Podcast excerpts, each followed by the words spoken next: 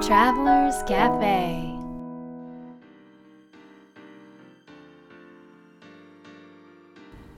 ライフトラベラーズカフェの皆さんこんにちは松田美弘です若菜ですこのライフトラベラーズカフェがですねはいあの前回アップルのベスト2015の番組にうん選ばれたということをお伝えしましたが、はいそれを感謝して、うんえっ、と公開収録をしようと思いますはあそうですかはい、いつもさあの海外でいろんな人たちと出会ってその場で収録してるでしょうんで海外で収録するのを公開するとみんな来るのが大変だからそりゃそうだあまり公開収録にならないなと思って、うん今回は特別にうん日本ですることにしました、おおそれはいいですね、うん、ちなみにどちら沖縄県です やっぱりあったかいとこですよ ね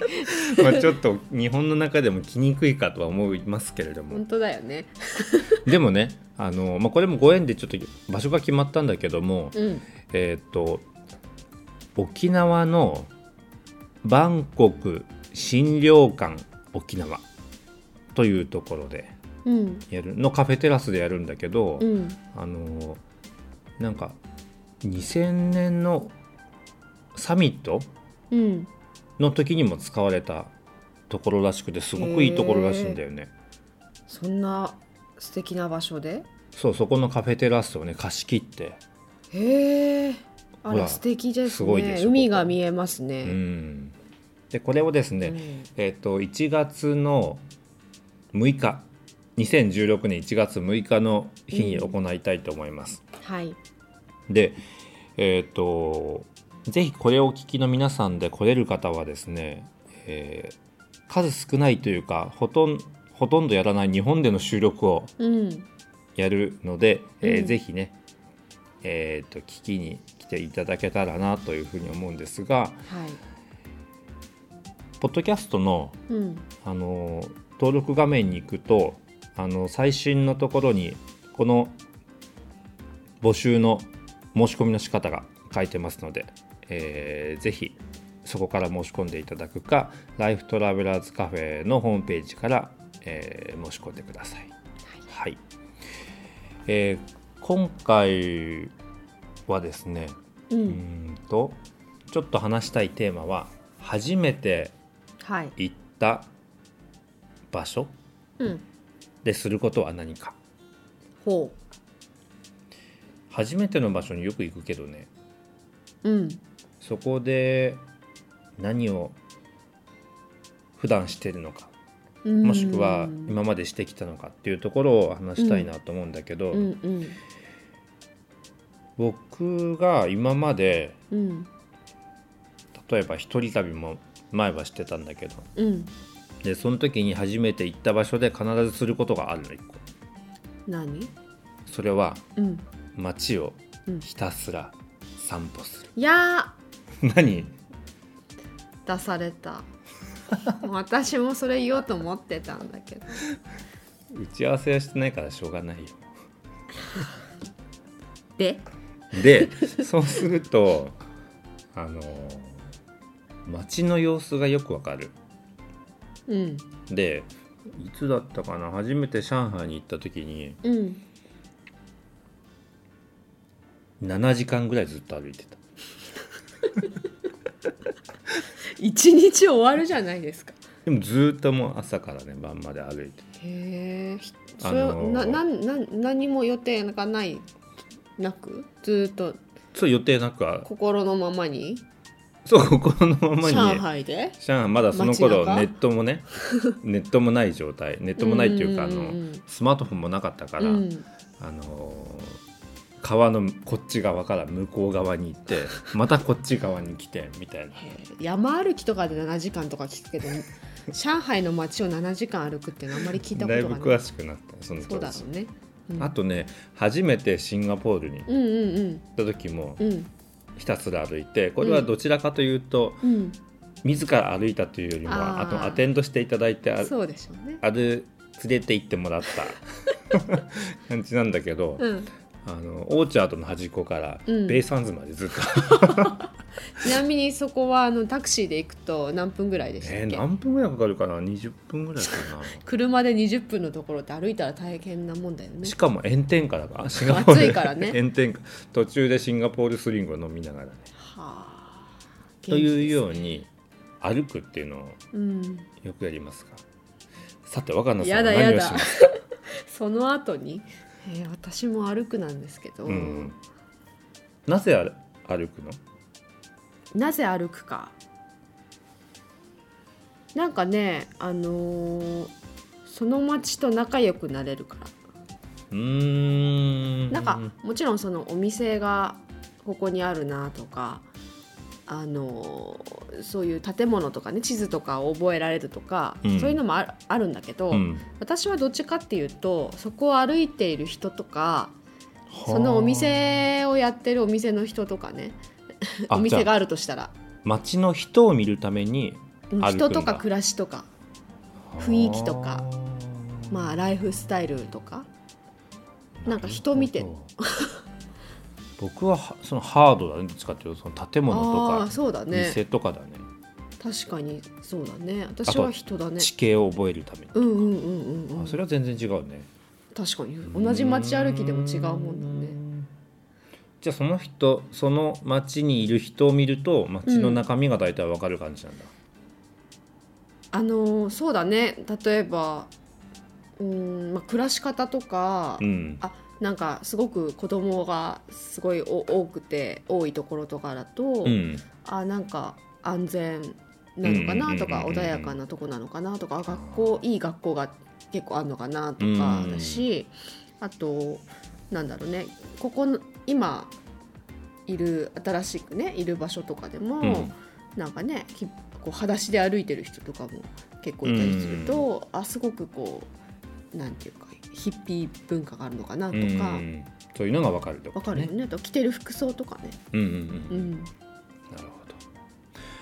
えっ、と今日のゲストはですね、はい、えーカリフォルニアのアメリカのですねカリフォルニアのうん、オレンジカウンティのハンチントンビーチっていうところええええ大好きな場所ですね私たちも、 2015年最も行った場所の一つか なそうだね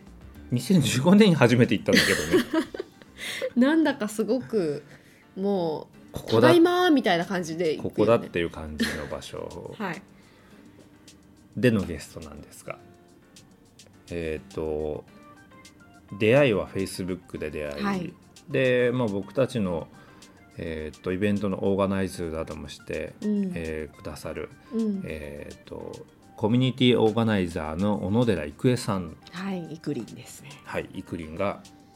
ゲストです。はいなんかまたこの今日もねうすごいん、面白い話よね、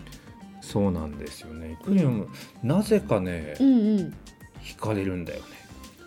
あ惹かれるっていうのはなんかいつも近い場所にいるようなーうん感覚の人うんうん遠くに、実際遠くにいるんだけどねそうだねううん、ん、だそれがなんかこうコミュニティオーガナイザーという仕事うんうんうんにも通じてることでありもしかしたら生き方に通じてることでもあり、うんえーきっとなんか人と関わる仕事うんをしている人にはうんとてもこうつながっていくヒントが今日はあるんじゃないかな、ねあと一人の女性としてあそうですね一人の女性の生き方としてなんか生き方もなんかすごくインスパイアされることがあるんじゃないかと思います、はい、えーではですね、えーコミュニティオーガナイザーの小野寺郁恵さんに会いに行きたいと思います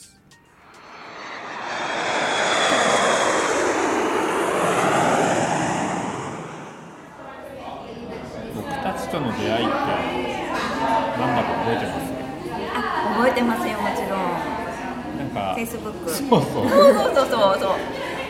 それでうもんうんねそれがきっかけで今年なんとなんと3回目1年で3回目うん Facebook で郁恵さんがコメントくれたんだっけそうなんですそうあ私がねなぜかみひろさんとつながってたんですよ ねなぜか分からへんけどもちろんメルマガも読んでてうんうんうんでみひろさんのある時の投稿に、えー、とどっかでねカフェでスイーツとなんかの、食べながらの会をやったんですよねその子様子の写真が載ってて、でああいいなと思って、う読んでた時にいつもねみひろさんの投稿で、ね、フォローしてる方いっぱいだから。うんもう私が書こうと思った時にはコメントいっぱいな状態で、ああきっとこれも読むのも大変だろうなっていう状態だったのにもかかわらずその時は1人しかコメントしてなかったんですよ、うんうんうんでその方が忘れもしない「みひろさん群馬にも来てください」ってか群群馬に群馬群馬 でそこで「ちょっと私も声かけちゃおうかな」って思って、ちょっと一瞬だったから「みひろさん LA にも来てください」ってコメントを出したのがきっかけなんですよね、だからそうそう忘れもしないその後すぐメッセンジャーのダイレクトメッセージの方で「LA 行きます」っていう感じだったそういつにしましょうかっていうのがきっかけだったんです感動的でしたその時に若菜もロサンゼルス行きたいねみたいな話してたんだよねそうそうそうちちょょううどどねしててで多分ねイクリンがこイクリンって言っちゃったあだ名がイクリンって言うんですけど もその郁恵さんが、うんあのーコメントをねくれた時に多分ミヒがすぐそうあこう LA そう LA だってみたいな、なってそう行きたいねってなって、うんその場でだからすそうそうでもそんなちょっとしたご縁でね今回そう今回も何回もねぐ本当にねお世話になお世っ話にて本当びっくりのおかげでございます私は今日が出会いを作る力があるね本当にすごいよねそれがうまく引っかかっていただいてありがとうございますもう引っかかりま したえーそもそもはそのえ LA でこのカリフォルニアに来たきっかけって何だったんですか、そうそれはですね元旦那って言ったら、はいまあ、今シングルマザーなんですけどうも、ん元旦那が、うんえーこっちのサンディエゴっていうところに幼なじみがいるんですよ、うんうんでアメリカであのケーキパティシエだったので、へうんケーキ屋やったらね儲かるよみたいな話を言われてて、んそれでアメリカに行きたいって言ってたんですよでその話が煮詰まって、まあ、私の結婚私と結婚した後にそれが話が煮詰まって、まあ日本にいてもね、うん自分の好きなことができないんだったら、んアメリカ行ってもいいかなってついてきたのがきっかけです、へーその時はもうすでに子供も2人いてあそうなんだえ1人目を産んだ段階で1回下見に来てたんですよねへで2人目を産んで半年で連れてもう誰も知り合いのいないところにくっついてきたのえでまだじゃあお子さんも小さ小いさかった2歳と半年と、えすおーごい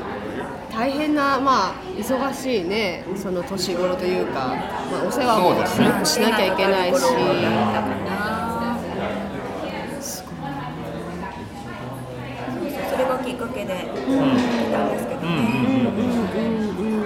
うんそれでこっちでお菓子屋さんな何をカフェを開こうっていうのあカフェを開こででちゃんとスポンサーもね実はついてたんですよ、へーであのスポンサーがこうグリーンカードとかそういうの持ってて、う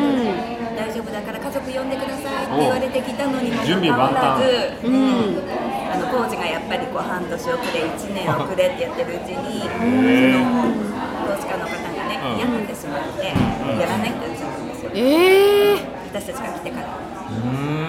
んでそれでどうしようかって言った時に、うんその幼なじみの方が、うんあの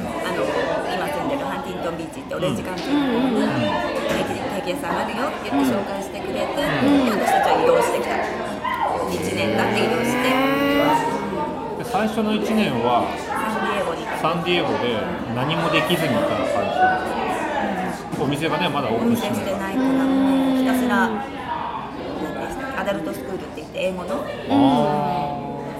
学校に行ったりでも私は子供ちっちゃかったからうんうんうもうんうん子育てをして、うんそんな感じでしたね。うんでオレンジカウンティーに引っ越してきてで、まあ、元その旦那様元旦那様はあのそのケーキ屋さんで働き始めたんですか初めてーあそうなんですねうんうんうんうんうんうんうんからは順風満帆順風満帆だったねだったらよかったんですけど うんうんうんそもそも来る前から私は実はあの離婚を考えてまして来る前から来る前からわえどうおいうことだそうそうそうそれでなんかやっぱり若かったんですよ結婚してたのが結婚したのがね21で結婚してあ若い22で子供を産んでて自分がやりたいことがあるのにできない状態、うんであーなおかつ一回り以上年上の旦那さん旦那さんだったのでやりたいって言ってもこう、ノーっていう感じだったので、うん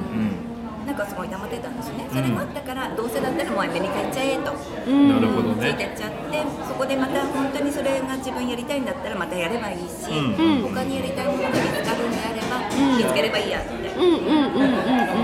へもやっぱりこの自分の中の何何かは変わらないまま あえうんのここに住めば住むほどたくましくなりああそれでじゃあえ離婚をしたのはどのぐらいの時だったんですかハンティントンビーチに来来ててから来てからですねでで彼がちょっと体の調子も悪くなったり親のあの具合が悪くなったりっていうのもあった時に、もうそれまでに私もあの子供たちが学校に行ってる間に今度パートに出たりとかねしながら、こう自分であいけるなみたいな準備を少しずあつすごいす ごいおおすごいなすごい怖いね女 って。たくましいねるほどねなんかもう本当にやっぱり仲のいい友達からね、うんこう言われて「いくえちゃん我慢はいけないよ」うんっていうのをこうって言われた時に「あ私すんげえ我慢してるわ」みたいなやっぱあり気がついてでなんか子供たちもあの彼の仕事ってほとんど家にいないんですよ。あうんうんうんで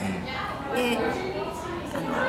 中から出張サンディエゴに出張してたりラスベガスに出張してるから、たまに帰ってくるっていう時に、んそのたまに帰ってくる時に私が緊張してるのを子供たちに感じたんですよ。へなんかママ大丈夫って、ここんなちっちゃい子にね言われるくらいだったのであこれはいけないって思ってそれで勇気を出して何がきっかけかわかんないんですけど言ったんですよね。うんうでんも気にはしてくれなかったんですけど、頑固なんでね、一回言ったことは。えそじゃあそこから新しい生活が始まったんですうんでもなんか選択肢の一つとしてはじゃあ私は日本に帰りますみたい あなっねたんですよね。うんうんうんそういうのあったんですが、ううんんあのその下見に来た時にグランドキャニオンって有名なとこあるじゃないですか、うんあそこに連れてってもらった時にあの景色を見てやっぱり感動して、んアメリカってすごいなって思ったんですよ。やっぱポンと入ってきてこの雄大さっていうのにすごい感動して、ここに住みたいと思ったのは私の方だったんですよね。へえだからもう帰らなかった私の方が。でどうせ帰らなきゃいけないことになったら自然とそうなるだろうとうんそれまではとりあえずここで頑張ってみよう何ができるかわからないけどっていう感じで、じゃあ自然に任せたというそう感じでですすかねねうんうんうんへーでもまあそこから、えー娘さん2人と、まあ、母1人の3人生活が始まったわけなんですけどその頃はどんなお仕事をされてたんですかあの時はですねいろんな仕事をしてましたね、うん、なんか営業の雑誌の仕事をしていたりとか、んその後にその仕事が終わってその後に、えー自分でちょっとカルチャーサロンをね立ち上げたりとかへーでも一つすごのい仕事じゃ足りないので、うんうんそれでも足りないんですかうん生活がね足りないの んで、夜は夜で、うん会社に勤めてえーあの夜も夜の日本対応の会社が化粧品会社がいて、うんんうんうん日本の時刻で働いてたんですよこっちの夜は日本の昼だかそうらでねす、だから夕方の4時とか5時から夜中の1時とか2時までえーっていうシフトでダブルで働いて寝る時間はなかったですねですよね本当にないよねそういう状態を繰り返してましたね、もう本当に朝から2時ぐらいまでの昼の仕事を終えて、で家帰ってききて子供のお迎え行ったりとかで夕飯準備して、うんで次のところに行っでて帰ってきでて夜夜中中帰2時過ぎ3時前に帰ってきて、自分の個人のメールをチェックして、はいで寝て、うんまあ、6時半ぐらいにまた起きるみたいな、それは週1とかじゃなくて毎日ですよもうねほぼ毎日やってましたねえー、体とか壊さなかった大んで丈夫すでしたねその時はやっぱり。すごいすごいえその時はどんな心境というかでこう暮らされてたんですかその時はその時で、まあ、楽しんで、うんやってたんだけども、うんやっぱり子供をね家にん置きっぱなしっていうのがすごく辛かった、んう宿題も見てあげれない、うんこう本当にご飯も作ってあげれない、うんお風呂も一緒に入れないし、うんなんか一緒に寝るのもねできない、いつんもこう、ね、夜中に帰ってこっそりみたいな感じだったのでね、すごいそうなんですたくましいねたくましいその生活はどのぐらい続いたんですかどれぐらい続いてたのかな2年でも2年ぐらいですかねあでも離婚してからはねもちろん、うんもっうんうんうんと長いですけどもま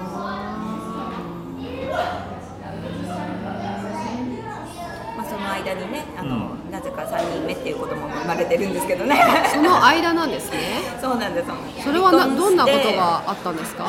えっと離婚してから、うんでまあ、お付き合いした方がいて、うんでその方との、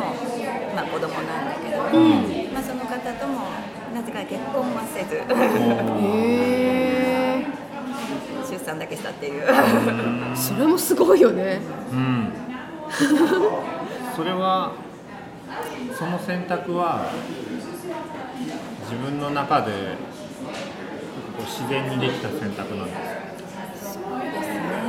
うんまあ、こういうことを言っていいかどうかわかんないですけど、うんそのね、お付き合いしてた方が、んあの結婚が多分こう合わない人というかね、うんうんそういう感じだった人なので。うんうんだからもうだったら自分で、うんうんで実はあの子を産む前っていうのうは、んあの彼あの産んだ時はもうあんまり実は関係がもう終わってうてん終わった後に妊娠してるのに気がついたんですよでも実はうまくいってる時に2年前に同じように妊娠をして、んその時は関係もうまくいってて、うん娘2人たちも2人もねすごい喜んでて。うんまあ、女の子だったらこういう名前がいい男の子だったらこういう名前がいいって決めてたのにもかかわらず流産しちゃってへえそうだっでたすんごいだ悲しい思いをしてそうんの後一切そういうことを触れなかったんですよ私たちうんうんそういう思いもあったんで私もこの授かった子っていうのはもう流れに任せたんですようんうんなるほどねもうあの普通に生活をしてこの子が生まれてくるべきものならん生まれてくると、なるほどねそしたらもう私もたくさん以上を注ごうとうんうんうん思うっんて生まれてきた子なんですよね、へーねとっても可愛らしいね男の子善ちゃん今はもう8歳8歳もうすぐ8 9歳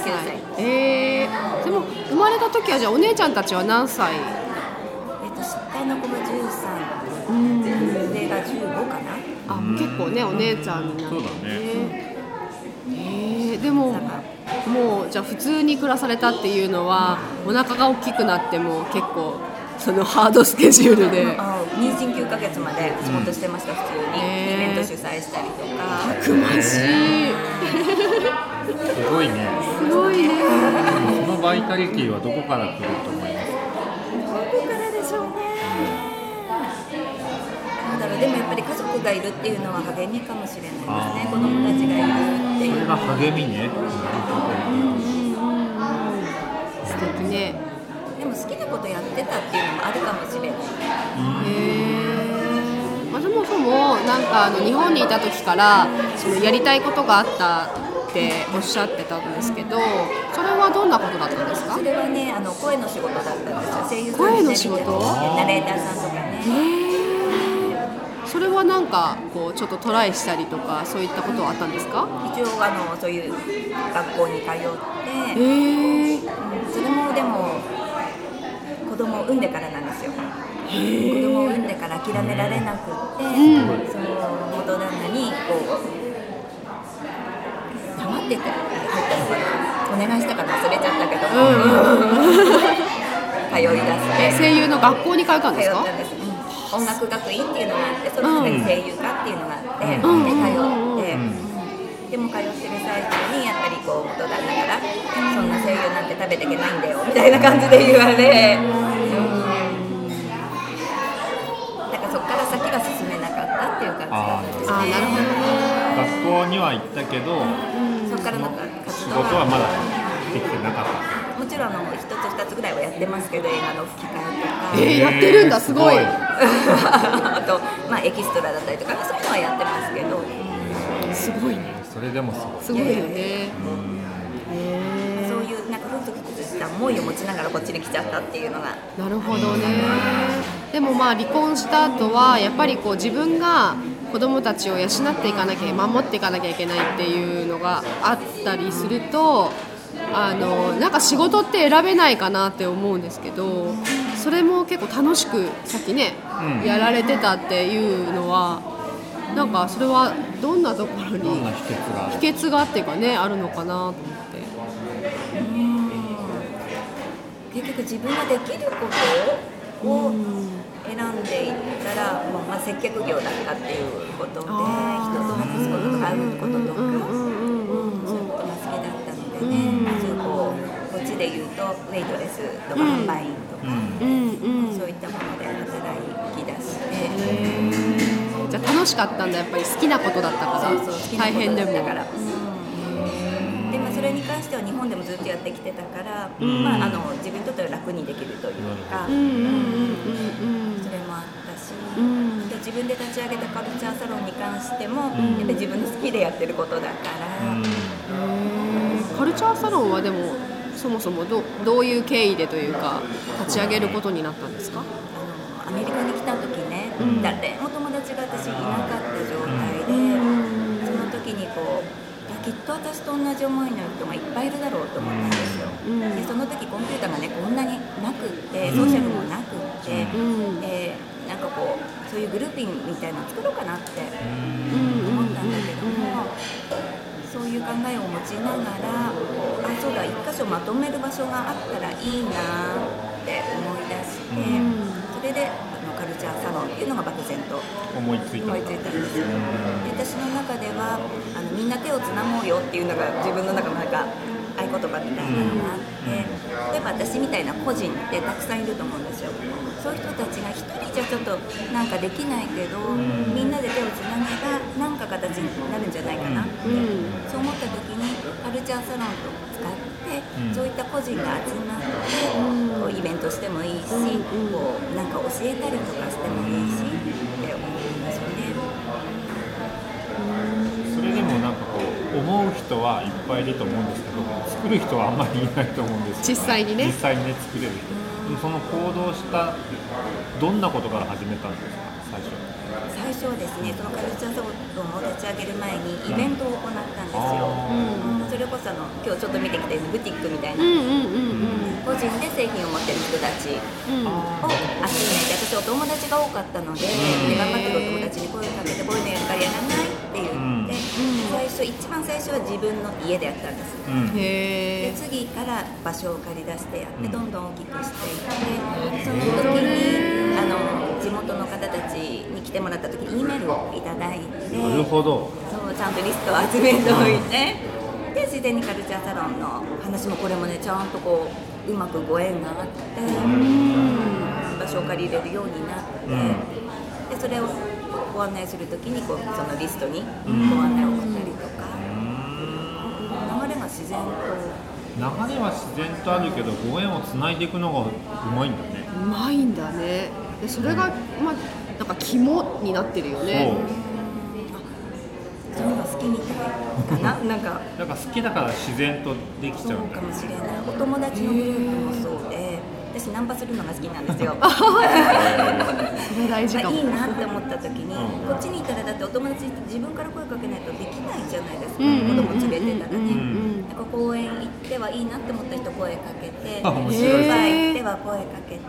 あえそうなのスーパーでもなんで声かけるんですか「あこんにちは」って言って、うんこの辺にお住まいなんですか?」うんとか言って、で子供が同い年くらいだったらに「おいくつなんですか?」っていう感じでえー普通のナン パだそこでメモ電話番号ももらっちゃうみたいなちょっとすごいそれは面白いねすごい面白いご縁をつがつなぐためにはナンパ する自分からナンパする気に入った人あいいなって思った人それも直直感みた感いでなす直感ですでその人たちをあこの子とこの子合うなって思ってうちで集めたりとかしてそれが今の仲良しグループそになれってたりがとさか今のとこがなんかねポイントのような気がしてて、うん私とその人が仲良くなるんじゃなくてその人とこの人が仲良くなるっていうつなぐのがまたね、そうなんですそのできたグループでも私がいなくっても,、もう全然ずっとそのグループで仲良しだったりうんうんうんすごいねなんかコミュニティを作るポイントだねそれ天才ですねうんすごいそうそれが今のなんかねやられてることにもつながってくると思うんです今はじゃあ具体的にどんなことをどんな活動をあはのまあ、会社に入ってるんですけども、雑誌社なので、うん雑誌のもちろんなんでしょう雑誌で記事書いたりとか広告の営業をしたりとかあとイベントをすごくやってるのでセミナーとかお祭りに行って、そういった時にやっぱりイベントに参加する人うをんうん声かけて集めたりとかその人たちのフォローアップをしたりとかうんあとイベントにイベントの告知ですねしたりとかそういうことをしてますねで個人でも同じようなことをこうやってミッドさんたちとかねうん来ていただいた時に同じようにやらせてもらってそうねイベントのアレンジ、まあ、主主催とかをねさいれてるうんうんねうんうんね本当にでも素敵な人たちをねがなんか寄っていく感じだよね呼ぶっていうよりもなんか郁恵さんにお願いしたいみたいな感じでそうだねでしそょうだねそれは不思議だよねどういやでも会ったことないのでいねやでもそれはでも直接会うかどうかっていうよりもなんかこうなんかやり取りで通じてくるじゃん醸し出してるものがねあるんだろうねなんかありがたいですねでももっともっとご縁ご縁でねうんうんうんうんそうなんだここにねいたからこそこうやってご縁もいただけたっていうのはあって、やっぱりここに来るべきだったのかなって思うのでだから元旦那にも感謝してるんです、本当に本当にね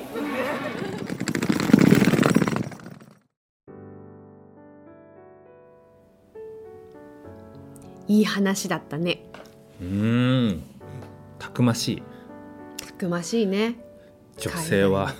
生き女るって性はたくましいですえー、ミヒは今回はどんなことが印象に残ってますかナンパの仕方です大事ですねナンパするんだねナンパするっていうかうん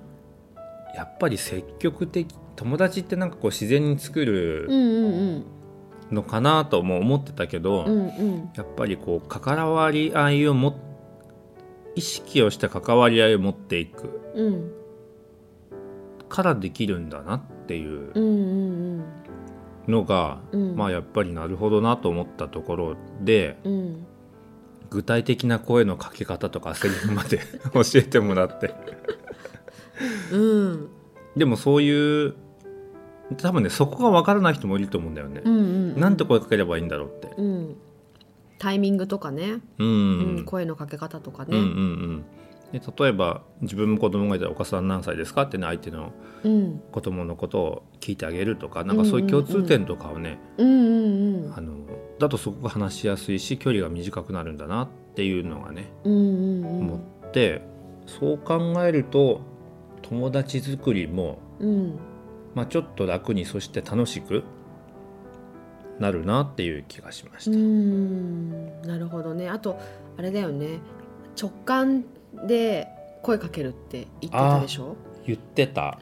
そうなんか頭で考えてないんだよねこの人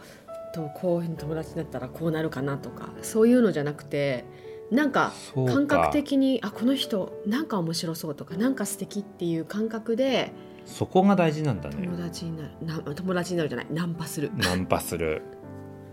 うーんっていうのがなんかポイントなんだなって思った。ついつい考えちゃうかもねこの人と友達になった方が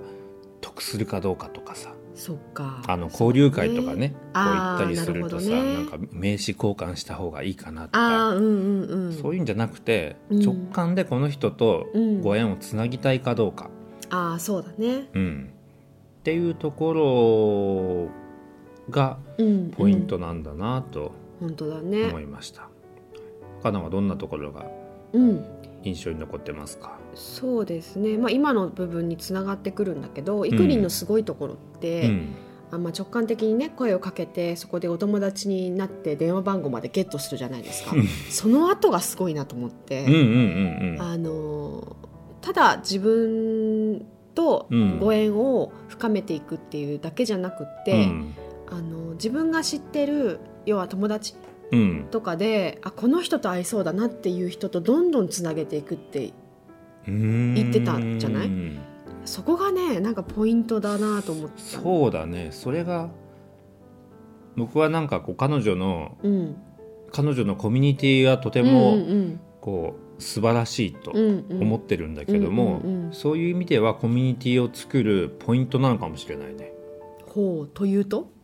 だからコミュニティっていうのは自分が中心にいて、うん自分と A さん自分と B さん、うん自分と C さんっていう作り方がうん重要ではなくて、うん、自分とご縁がある A さんと B さんをつなげたり B さんと C さんをつなげたり、うっんうんうんうんていうふうにすることがなんかこう、うん結果的に自分のコミュニティを作っていくことになるんだなと本当そうだね、思う。うん、それを自然とされてたっていうのが素晴らしいところでもあるしでも、うん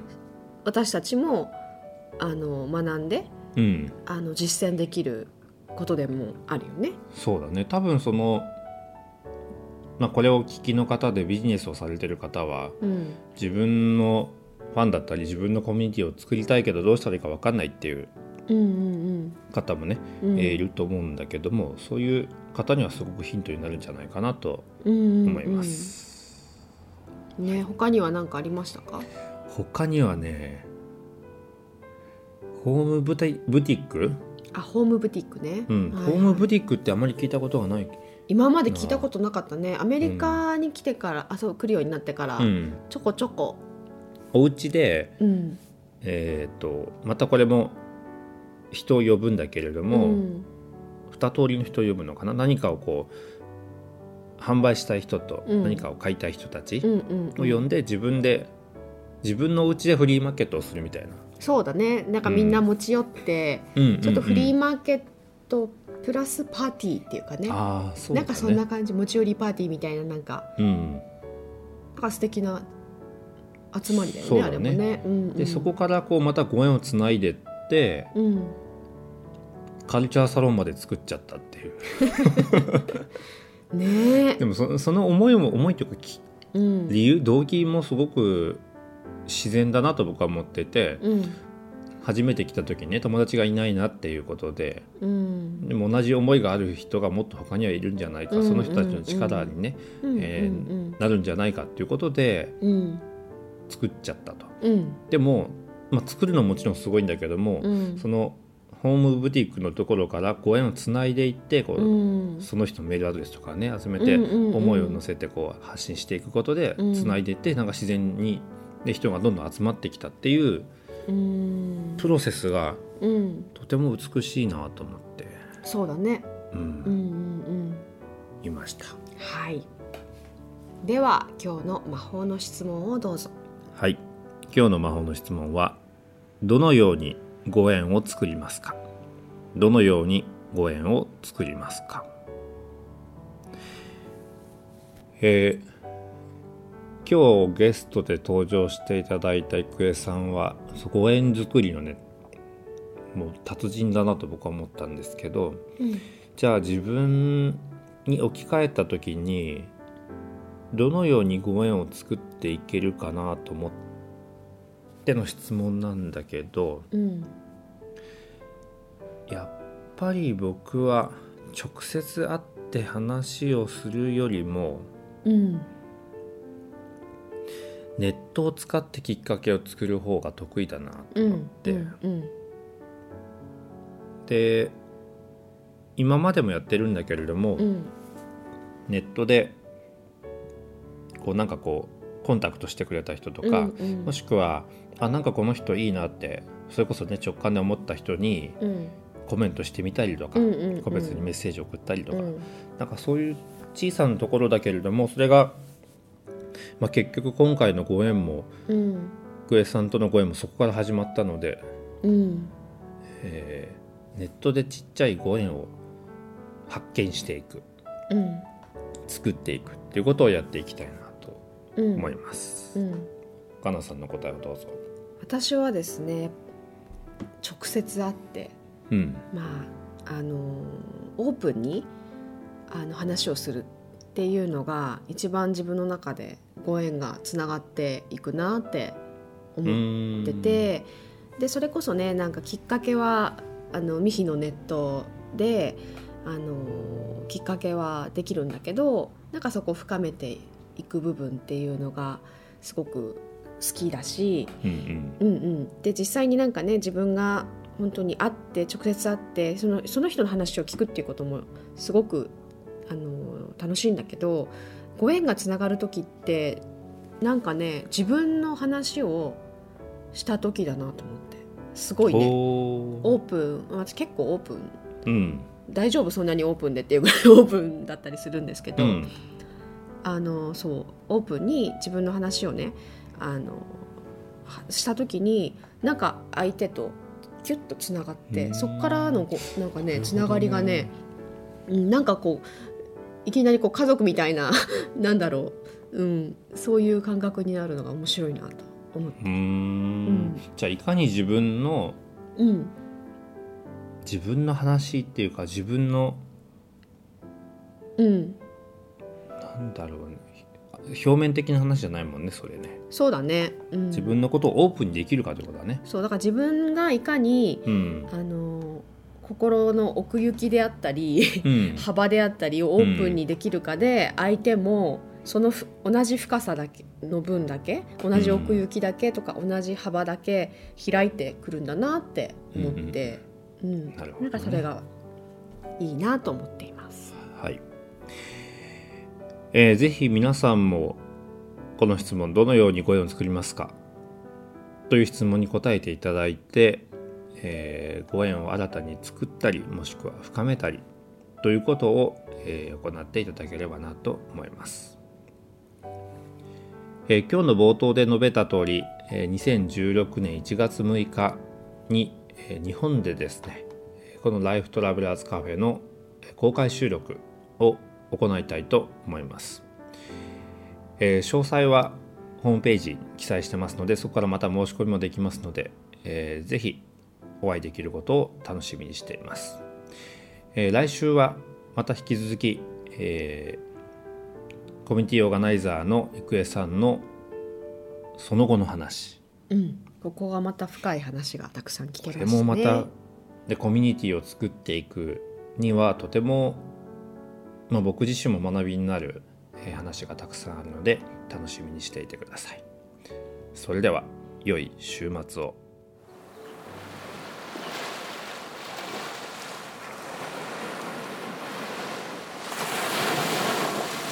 Life Travelers Cafe.